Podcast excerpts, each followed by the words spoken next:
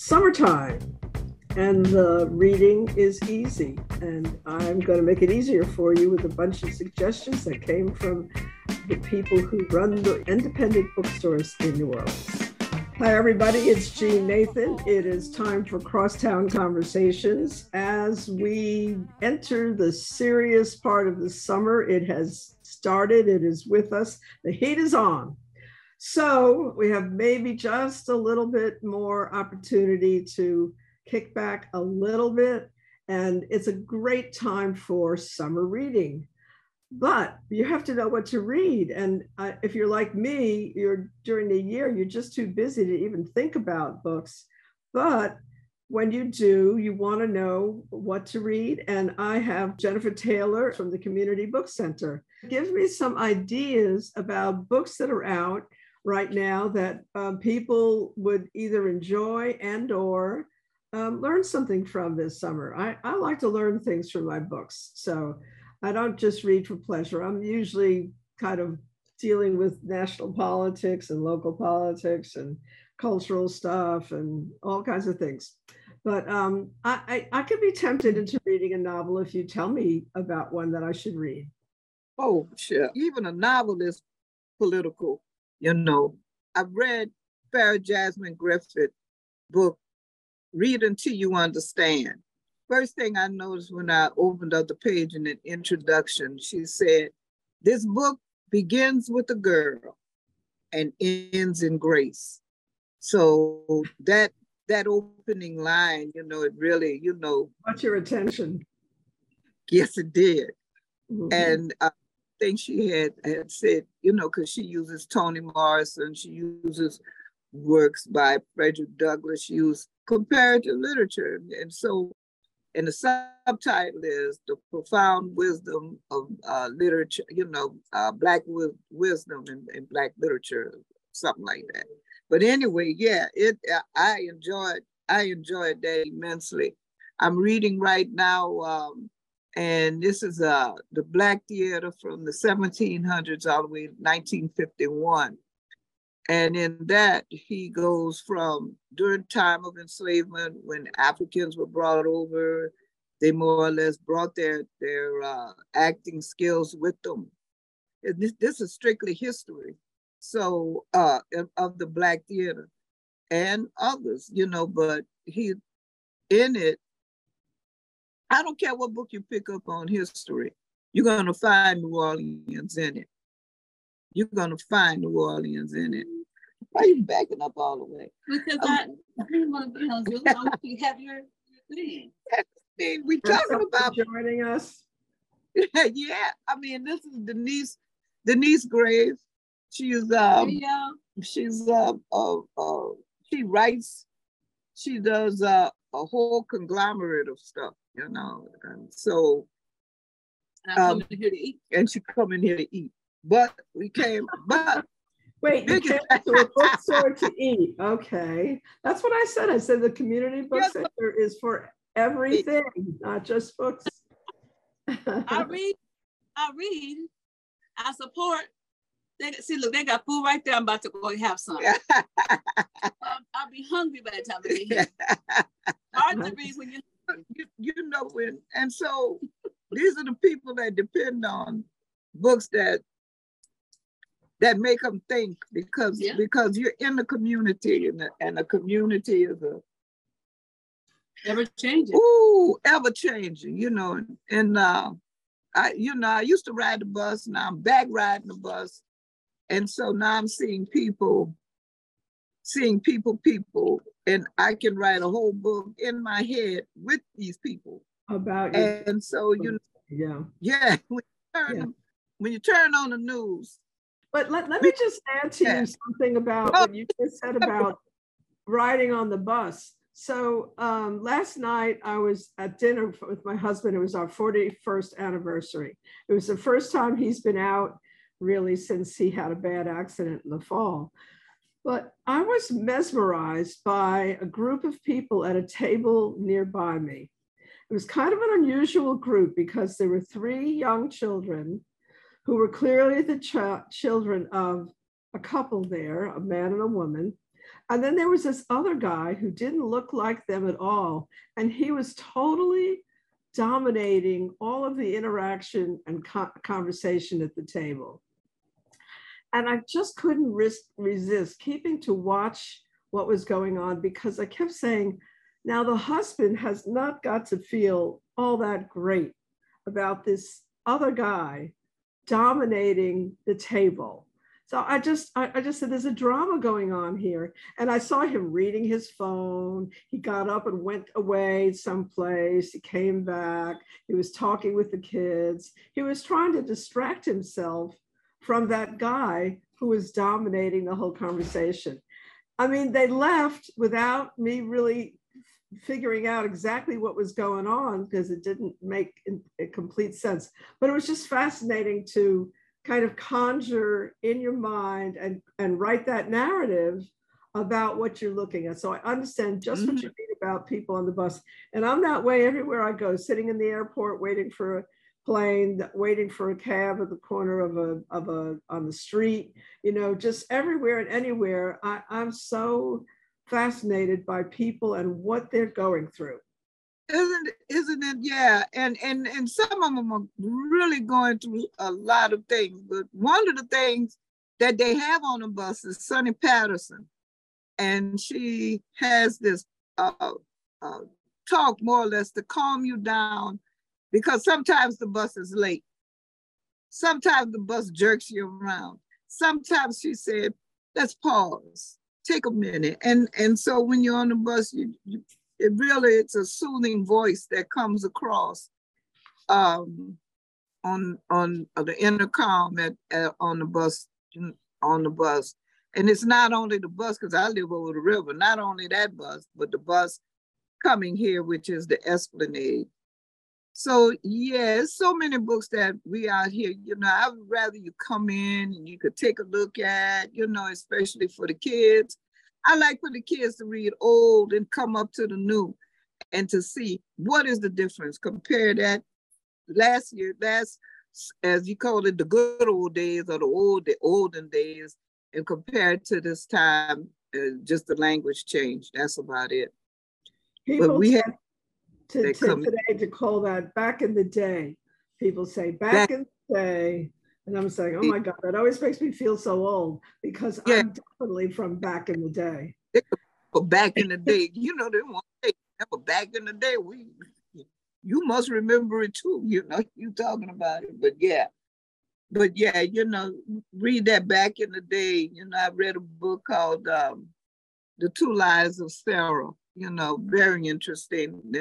Even though it was talking about, it was during my era too, in the 60s, you know. So she came from Chicago. She came to this little town in Memphis, you know, and the whole a lot of things, you know, intertwined in her life and everything.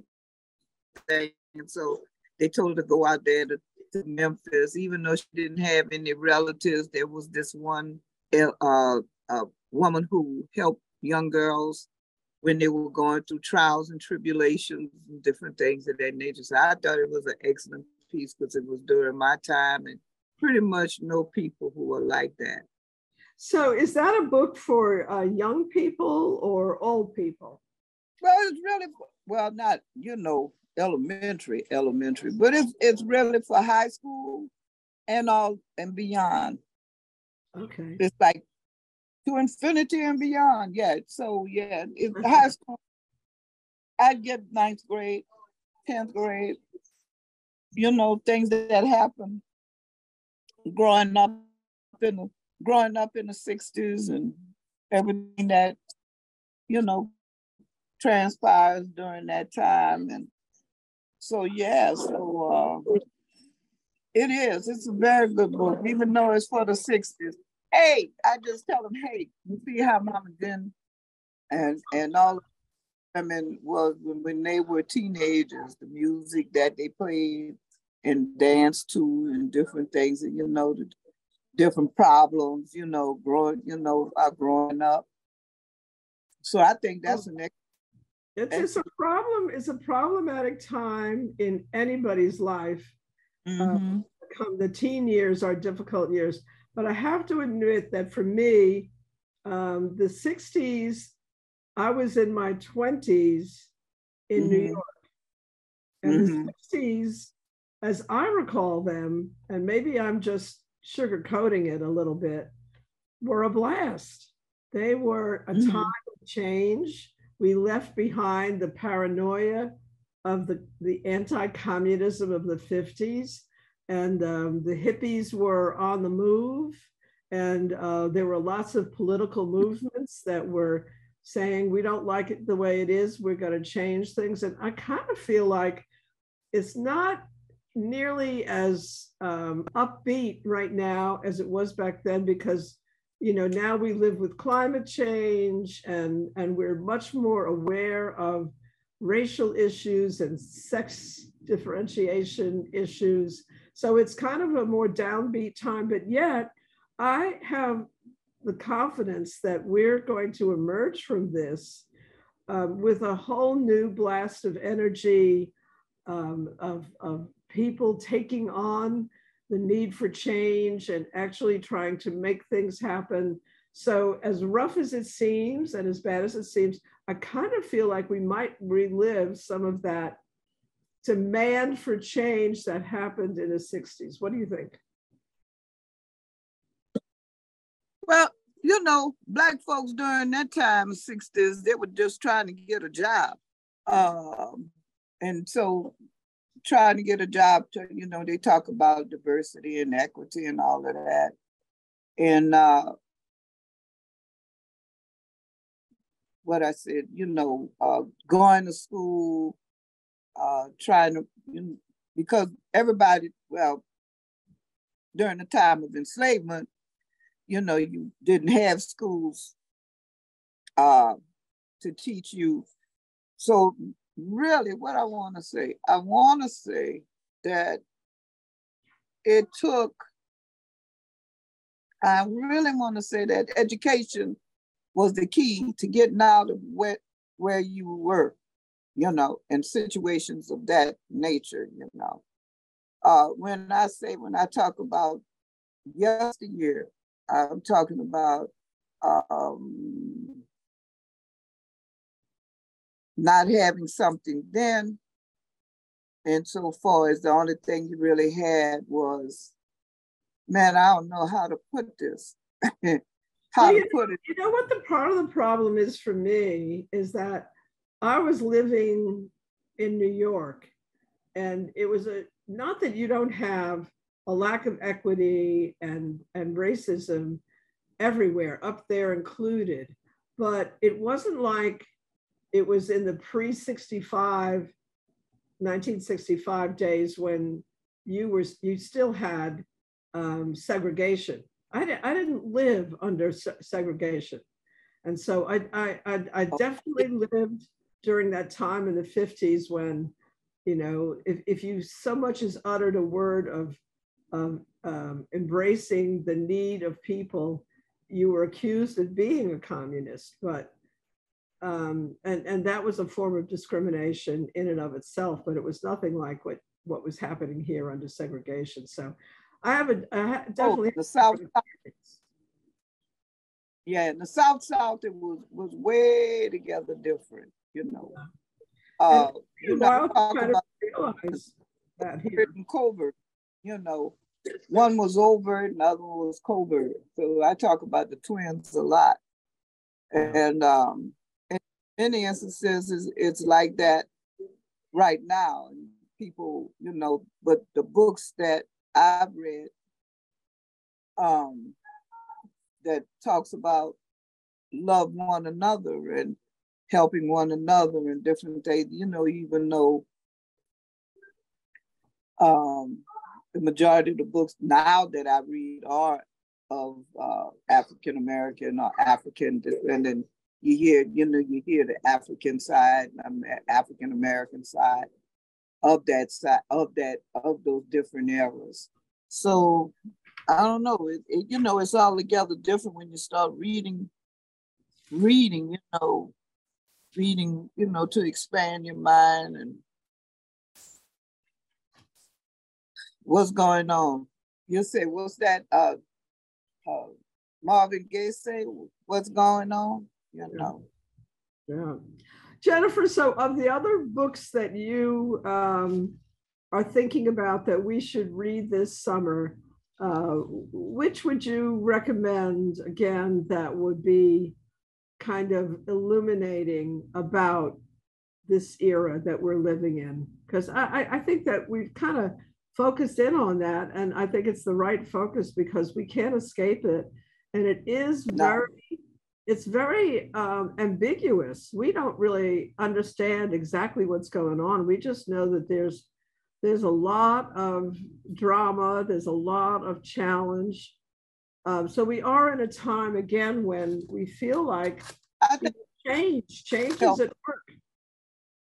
Yeah, Cass. I think Cass would help people, you know, when you talk about what is life after pathogens, you know, what is life after pathogens when she write that part, you know, in the beginning, you know. So, and you have two types. You have the young adult version of Cass, and then you have the adult version of Cass. And so it's if you really, just like you said, if you really want to get into the political scene, though, that book there, if you just want to have fun, you know, you could read things like The Black Cake, or, you know, something of that nature, you know, where it talks about, in Jamaica there's a cake that they, the black cake that they bake, and it's a little story that goes along with it. And it's fun, you know, that who's gonna eat the black cake or who's gonna make the black cake. So, you know, you can go with fun, you can go with politics, and you can go with history, you know. And even if you don't come to the bookstore to buy a book, you can go to the library and sit back in the cool breeze and get a fictitious tree, make a tree in your head, and sit there and read a good book and just enjoy your vocabulary. You know, I used to go to the library, just like you're saying. I used to be in there every 2 weeks during the summer when I was coming up. And I did read a lot of books during the summer as a not just as a child, all the way through to college. If you're still in your teens, take advantage of that time, right? And do some reading and enjoy it. Let's talk about Community Book Center for a minute, because I just want to share with those folks who are not knowledgeable about it, you know, what it's all about. Community Book Center. We are a community engagement place too. We have different universities come in, and we engage in community. You know, what is community? How does one walk inside of a community? And we do, how do we deal with community and gardening? And that's the biggest thing, community and gardening. So I try my best to, you know, connect, and we are connectors. So I try to connect different universities and what exactly that they're looking for, be it for mental health, be it for education. That's the biggest thing, education, that we deal with. So that, and as one professor put it, Stephen Danley, he's at Rutgers.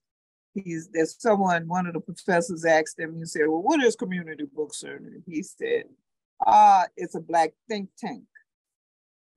And so that was a good one. So basically, you know, when you come in here, if you're looking for a book, what are you looking for? You know, who are you looking for? Why are you here? You know, why this particular place? You know, not that we're not honored, but what are you looking for? You know, what answers are you looking for? If you're looking for a question, what question are you trying to? So we basically is an extension of home, family,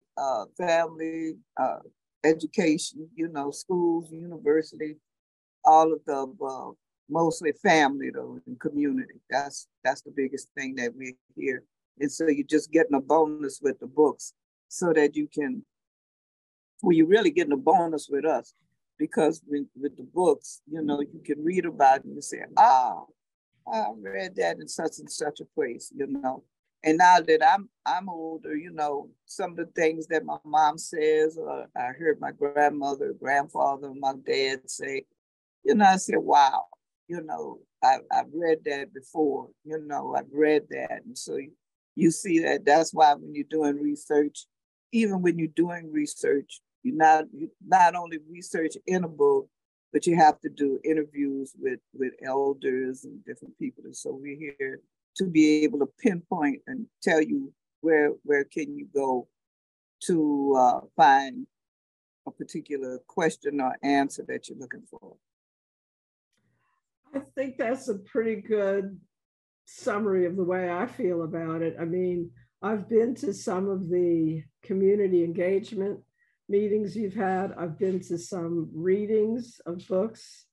And I have found every time I walk in there, I have a new experience. And I have a couple things that I have bought besides books that I treasure so much. I think I told Vera Warren Williams about the book, the tray I got that I think she said came from Haiti. I don't remember exactly, but I know it was Caribbean, and it just has flowers on it, and it's black wood with the flowers. I have been using that all the years that I have lived on Esplanade, which is now somewhere around 40 years. So, I mean, it still works. It still works. It still looks beautiful, like it was. I don't know what it is. There's some magic in it. Maybe it's some kind of voodoo that has it really just a charm that it just keeps on lasting and lasting for me. So I take it as a symbol of the Community Book Center's role in the neighborhoods around it. That you know, it's long lasting. I really I tremendously appreciate, Jennifer, you taking the time to talk with us. I'm about out of time because I've got a couple other places I got to check in with, but I wonder, is there any closing thoughts that either you or Vera have that you want to share with me before we go? Well, I'd like to thank you for including Community Book Center in your community talk, since we are a community. And hey, you don't just have to come by, you know, and buy a book. You just come on by and chew the fat. And hang out, right. And hang out. That's kind of what I think most people who come to you, they know that it's going to be more than just picking up a book. Jennifer Turner, Community Book Center, thank you for being there. And I am definitely going to pick up Read Until You Understand the Profound Wisdom of Black Life. I think I need to be informed by that book. Well, thank you so much. And you have a wonderful summer. You too. Thank you.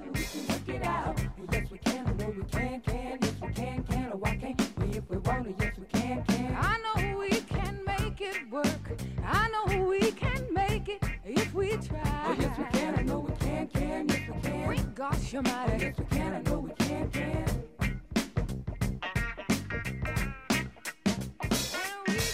I am polling some of our really great booksellers in town, and Tom Lowenburg at the Octavia Bookstore is one of them. And I'm asking them for their suggestions because they're so familiar with what's out there. So Tom, I'm fascinated to know, because you have such a great selection of books, what would you suggest to people for their summer reading? You know, this is always, we like to do this one-to-one when people come in the store, of course, because there's so many good things that are coming out. So if you ask me this question, I'll always pull about 20 books off the shelf instead of, I think we call that form. Anyway, I thought I'd start on something that just came in, that's just out this week, and that is Isabel Allende's new book, The Wind Knows My Name. And it's just went on sale Tuesday of this week. So it is somewhat historical fiction. It's actually set in the, part of it anyway, is set in 1938 and part of it in 2019. Both stories involve separation of children from their parents. And so it's interweaving these two stories. And it sounds very much relevant to our times when there's so many people having to migrate either because of political issues, violence, in fact, or even just climate change or related issues. It's about our time and other times, of course, and also it's a search, it's family in search of it's people in search of family and home. So it's Isabel Allende. She of course delivers. So right. That's. So let's see, another one that is historically based is just out Luis Alberto Urria's new book, Goodnight, Irene. And it is set in, it's actually based on a true story of his mother, but he didn't have enough details of exactly what her experience was, but she had been a donut dolly during World War II, working for the Red Cross. Donut dolly. Yes, and it's actually following, the story follows two donut dollies who are good friends during World War II. They are working for the Red Cross, traveling from the UK to France, Belgium, and Germany. Not necessarily easy. There's part of it set during the Battle of the Bulge. They're at the liberation of the Buchenwald concentration camp, but it's a moving story, and they're serving coffee and donuts and morale to the soldiers,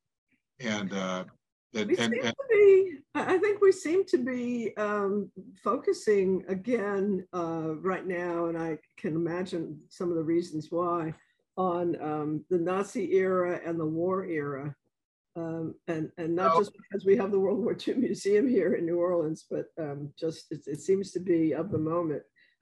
Well, it's not necessarily just of this moment, but because that's a long-term thing. But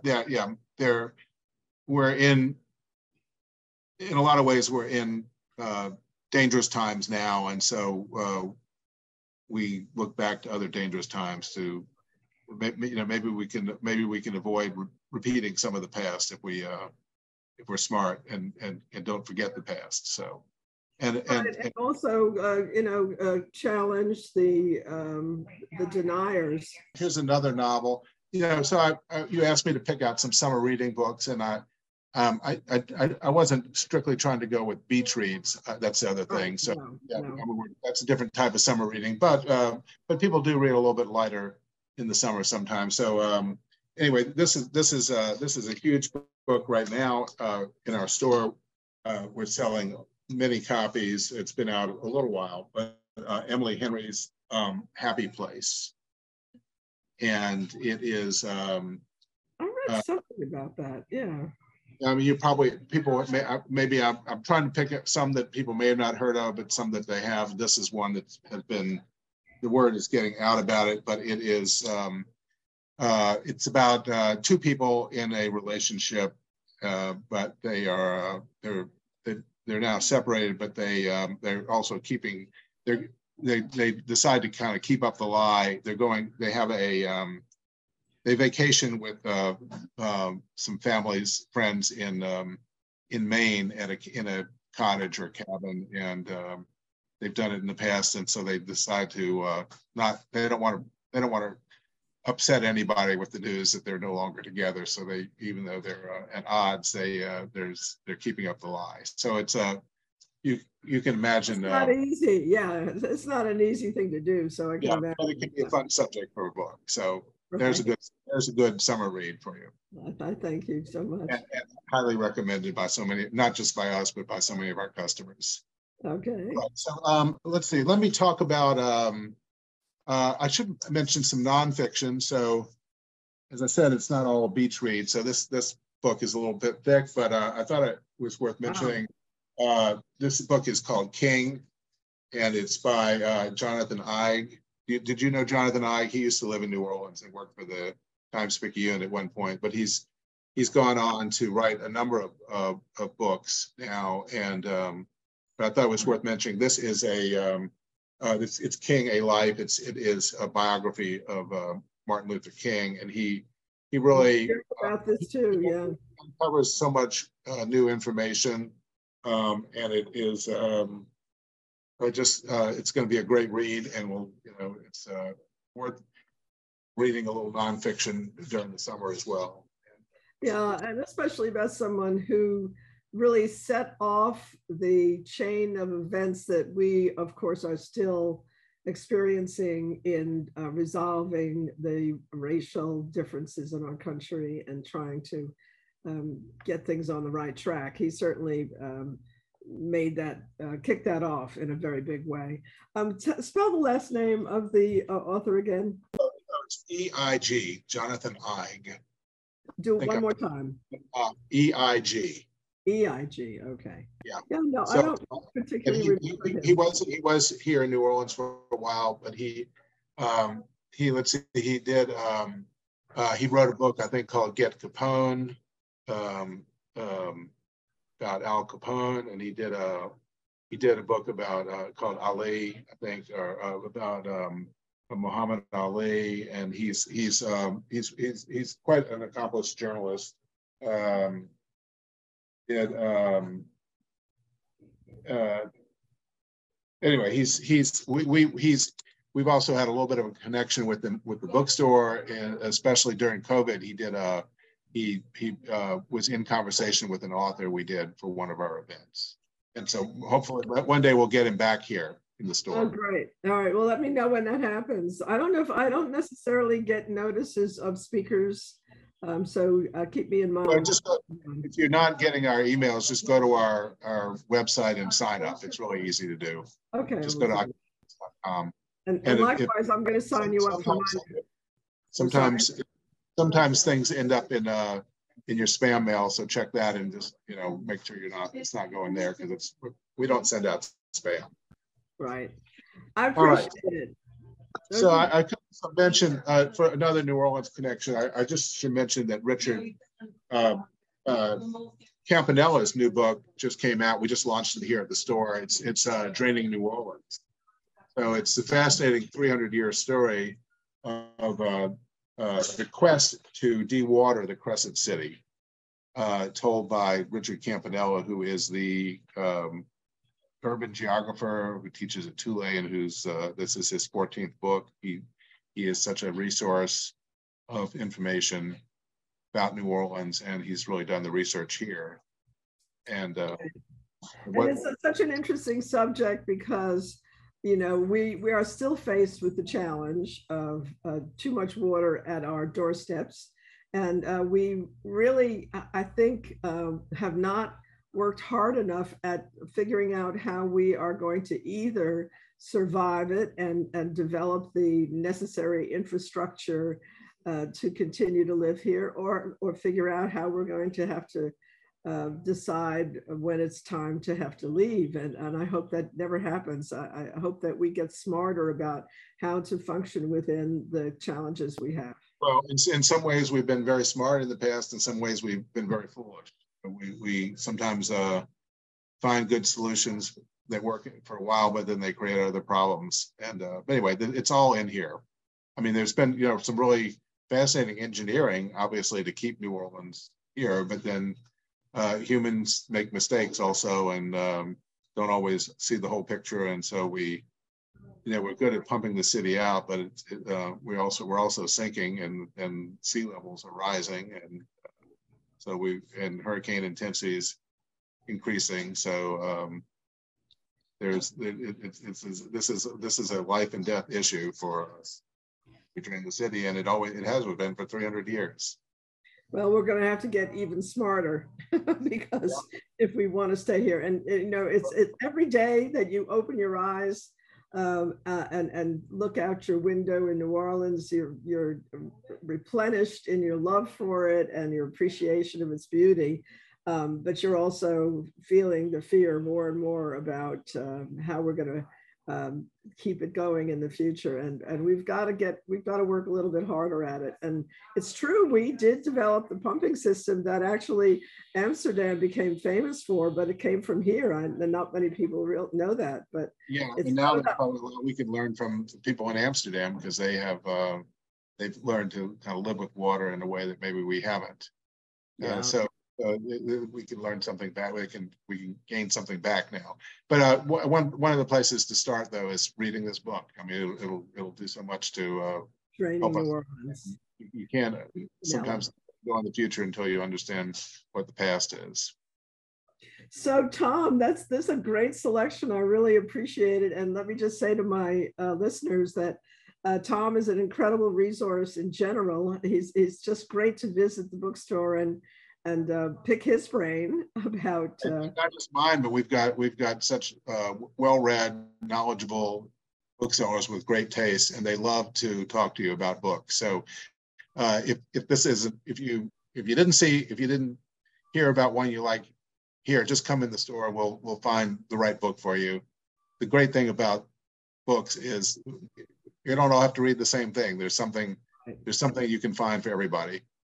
Tell people your address, a little bit of direction. We're at 513 Octavia Street, which is right near the corner of Octavia and Laurel. We are actually expanding the bookstore, so before the year is out, we'll actually have the corner address at Octavia. Oh, great. Right now, the entrance is just off of Laurel on Octavia Street, and there's also a restaurant in our building called Scrambled, so you can have a brunch at Scrambled and come to the bookstore. You can come in the bookstore while you're waiting for your table if you need to wait, or you come in afterwards and make a whole experience out of it. And we have great events coming up all through the summer. So website address? OctaviaBooks.com. And we're also on social media. OctaviaBooks.com ought to do it.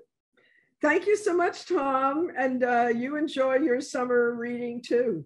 Jean, thank you so much for inviting me to come on and talk about what I like to talk about, books. Right, and I used to be a big reader as a younger person, and I have to get back to it. So all right, we'll see you soon then. Let's start with some of your suggestions. All right, great. Hope to see you very soon. I'll be up there. Thank you. Thank you. Bye bye. Bye bye.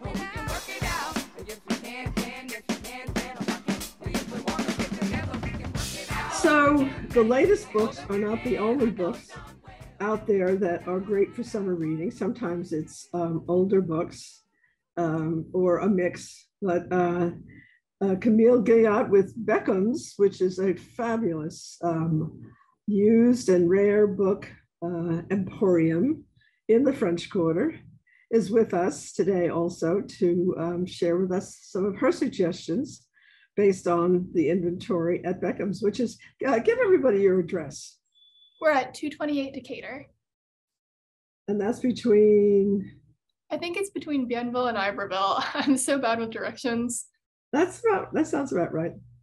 All right, well, let's jump right in. Let's hear some of your suggestions. Absolutely. Since Carrie Beckham and Al Cook, the owners, were off today and couldn't do this kind of last minute interview, yeah, I wanted to pass on some suggestions that they gave to me that I wouldn't have read otherwise. All right. So this is not a super old book. It's relatively recent, but maybe a little bit off the beaten track at this point because the author has a newer work out. But the first day that I started working at Beckham's, I asked Mr. Cook what I should read. And he told me that his favorite book that had come out recently was Salvage the Bones by Jesmyn Ward. I think she teaches here in town. Carrie and Al are both big fans.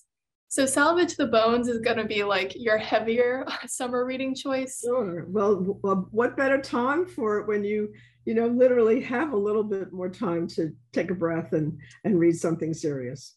Oh yeah, absolutely. It's It's very lyrical. It's very local. It's about a family, and how they go through Katrina, and it's written in a very stunning literary style. So that is the first one, the first recommendation. I'm going to pass on from them to you. Okay, and tell me the author again. Jesmyn Ward. Can I spell that for you? Please. Okay, so Jesmyn is Jesmyn, and Ward is just Ward, and the book is Salvage the Bones. I have heard of this. It's amazing, actually. The one thing that's been sort of surprising me as I've been interviewing a couple of booksellers in town, that I've recognized the titles, even though I'm sort of out of the swim of reading. I used to be a big reader, and in recent years, I just seem to have too much work and totally. Haven't been able to read as much, but I've heard about Salvage the Bones, and I'm happy to have the suggestion. I may just go get all the books that have been recommended to me by you all and see what I can get through. Okay, what else? The other series that I'm going to recommend, I've had a lot of customers recently who are interested in the P.G. Wodehouse books, the Jeeves books. And when we're out of those, I recommend a similar series that Carrie and Al also recommended to me, the Mapp and Lucia books. It's kind of a book about these two kind of suburban women who are a little bit pretentious. The best way I feel to describe it is that they're almost like British Ignatiuses. They have all these ideas about art and so forth, but they just get themselves into these wacky circumstances, and that kind of says a lot about what suburban life in Britain was like at the time that it was being written by, I think the author is E.F. Benson. So it's a collection of maybe 6 kind of light, humorous books, but they're kind of E.F. Benson's kind of a writer's writer, even though the books are really light and funny. A lot of heavy literary figures really liked reading them over and over. And Carrie and Al gave me a full set of those books as a gift, so they're very sentimental for me. And so as you read them, what was your experience of them like? Oh my God, I was just rolling on the floor at some of the stuff that happened. I don't know, I feel like people who like Fleabag and that kind of wry British comedy would enjoy it a lot, even though it comes from a kind of different time. I feel it could bring people who really like Jane Austen and people who really like Fleabag together. Okay. They're just so petty, there's so much girl drama. I don't know. It's almost like Mean Girls, but with these British women. It's hard to describe, but it's a lot of fun. Okay, great. All right. So let me get the title correct. It's what was the first word? The Mapp and Lucia books. And so Mapp is somebody's last name, so it's Mapp and Lucia. Lucia, right? Yes, ma'am. Okay. Okay. Good. All right. What else you got? I'm trying to think of one that I could recommend for younger readers. Yeah. I'm sure everybody's plugging Confederacy of Dunces, so I don't want to. No, actually, nobody else has mentioned it, and then maybe I can be the one. I've heard it for a while, and it is, of course, one of the penultimate stories about New Orleans characters, as exactly, yeah, call them. So he's the old type. I'm actually shocked that we still don't have that film that was supposed to be made, or was it made and I forgot? Oh, yeah. Well, I can't not recommend Confederacy of Dunces. I think they made us read it in high school, and as much as I liked it, I think I was just a little too young or something to understand the dynamics and so forth and how funny it was, because every time I go back to it, it just seems funnier and more thoughtful and deeper than the last time I read it. Interesting. Yeah. So you've read it more than once? Oh yeah, absolutely.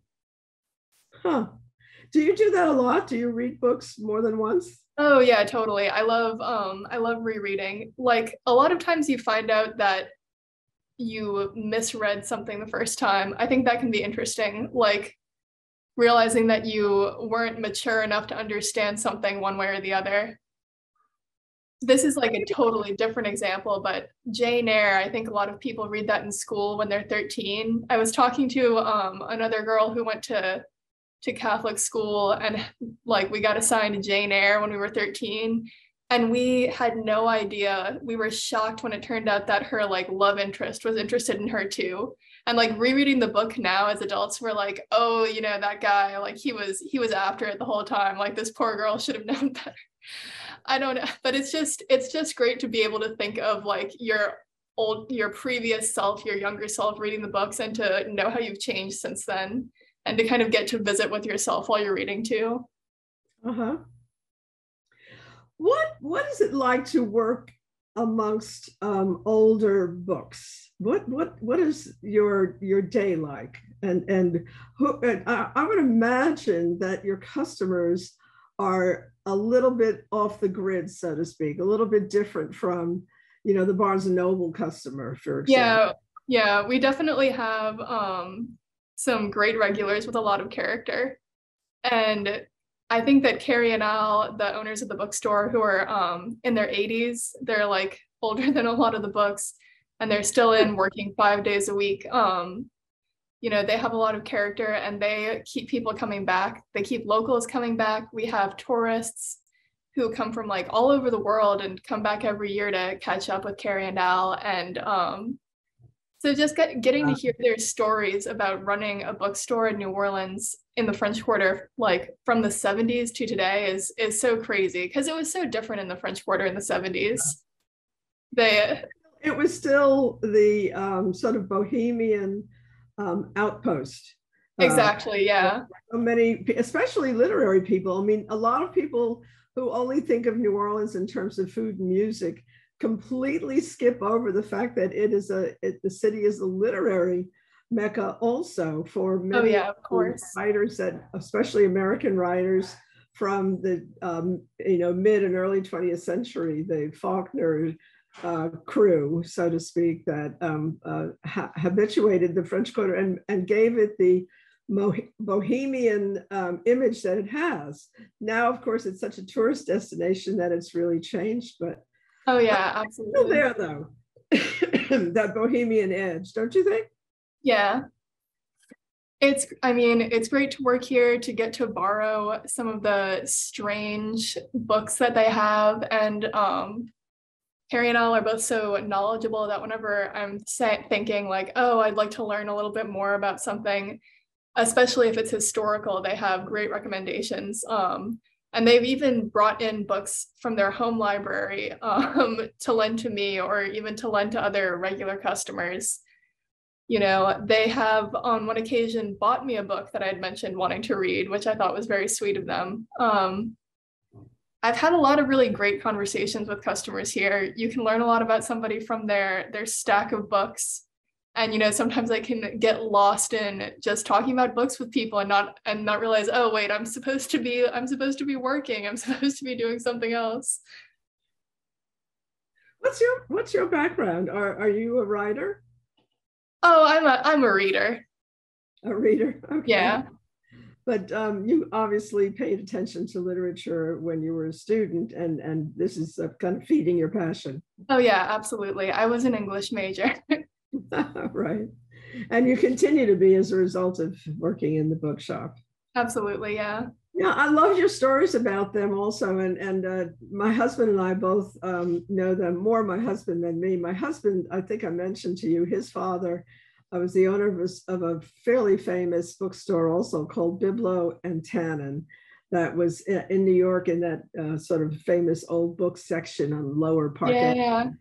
And so he struck up conversations with them early on, and has on occasion dropped back in to find some treasure of a crazy book that he's thought of that he wants. And he says, oh, they've got to have it. And I think almost always they did have what he was looking for. So yeah, it must be also interesting to just to see the shifts in literary eras of writing. It is, and you know, we're business people here. We want to, you know, we buy used books and we want to buy what will sell regardless of anything else.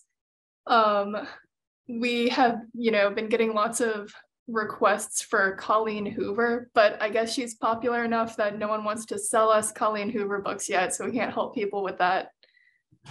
I don't know about Colleen Hoover. What's the story? She is, I think, she's an author who got TikTok famous. She's incredibly prolific. She writes about like relationships a lot. I think she's going to have a movie coming out pretty soon, the first movie based on one of her books. She's probably the most popular writer like writing right now. Really? Wow. Yeah, especially for women. Oh, the other thing is like we get a lot of bachelorette parties who come through and really? Oh, totally. And they love to leave with a romance novel. Oh, that's so funny. I would never have thought of that. Especially the 50 Shades of Grey series. Like a bachelorette party comes in and I know that I could probably bet money that, you know, about half the time they'll walk out with some 50 Shades of Grey. Right. I love that. That's a great story. Yeah, and I think we have a lot of bachelorette parties in the French Quarter. Bachelor and bachelorette. Yeah. Goodness, yeah, I've got friends from out of town who are like, "Oh, I'm coming down for a bachelorette party," and I'm like, "Good luck," you know.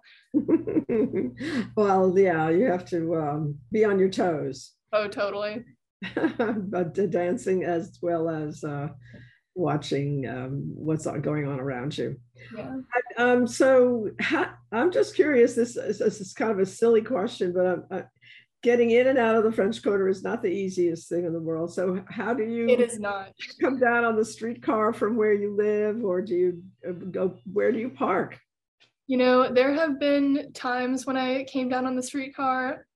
Unfortunately, the times when it's hardest to park, it's also hardest to get a seat on the streetcar. Oh, so, right. Yeah. Wow. I have my secret little parking spots, but I don't want to blow up my spot, so I can't say. Presumably they're not that far from your store though, right? Yeah. But sometimes even they're filled. But you know, if people want to come sell us books and they're having trouble parking, like call on the phone and we'll usually be able to find you a spot, at least for long enough to unload the books, you know? So anybody who's having trouble bringing in a big load of books, like call us and we'll help you figure it out. Perfect. Well, I love the idea that also you're picking up books from New Orleanians. So right there, that is a very special source. Absolutely. We get the best kind of local cookbooks, especially. We sell them as soon as we get them, but I've seen some great stuff pass through. Oh, that's interesting too. Yeah, I don't cook that much, but I have a serious collection of cookbooks from having lived here. And you know, if you go to any kind of an event and there's some cookbooks for sale, it's hard to resist. Of course, yeah. So I have them, even though maybe I'll do one recipe out of them in my lifetime, but I still love to get them. Speaking of cookbooks, have y'all maybe talked to Seasoned at all for this? They're a used kitchenware store, but they also sell. What's it called? Seasoned. No, don't know about it. Tell me about it. So they're like a used kitchenware store. I really like them. I got an ice cream maker for $20 from them a few years ago, and I've just been. You can make frosé in there. You can make frozen yogurt. So that has been making my summer. Wow. But they also sell cookbooks. They sell new and used cookbooks, and the owner is very tasteful and, you know, very well read in cookbooks. So maybe she could give you a recommendation for a summer cookbook. That sounds great. Where is that located? I think it's on Barone. Let me look it up really quick. Sure. It is on Dryads. I was wrong. Dryads, okay. Yeah, it's on Dryads and General Taylor. Well, that is a great little hint. And I might even try to catch them on the phone. Oh, yeah. See if you can. They're great. Yeah. I don't know how long a show I have already. I'll have to wait until my editor tells me if I have any space left. But if not, I'll catch them another time. But that's, thank you for that hint. I really totally. And listen, thank you so much for your time. I love it that you were able to spend a few minutes with me. Yeah, it's been fun. I was a little nervous. I try to warn people that this is the least nervous show in town because it's just so casual. I'm really just curious, and I let my curiosity guide the conversation. So it's not this is not NPR, you know. It's a little more casual. Great. But thank you very, very much, Camille. You're such a lucky girl to have such a lovely name. I've always loved the name Camille.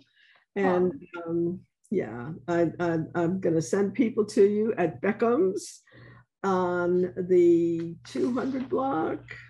Tell me again your address, 228 Decatur Street. Yes, ma'am. Yeah. Gia, yeah. There we go. Thank you so much. You have a great weekend. Thank you. Lots of great ideas there. I'm impressed, and I hope you do, in fact, try to do some reading this summer. I'm going to make a serious effort. This is Jean Nathan for Crosstown Conversations.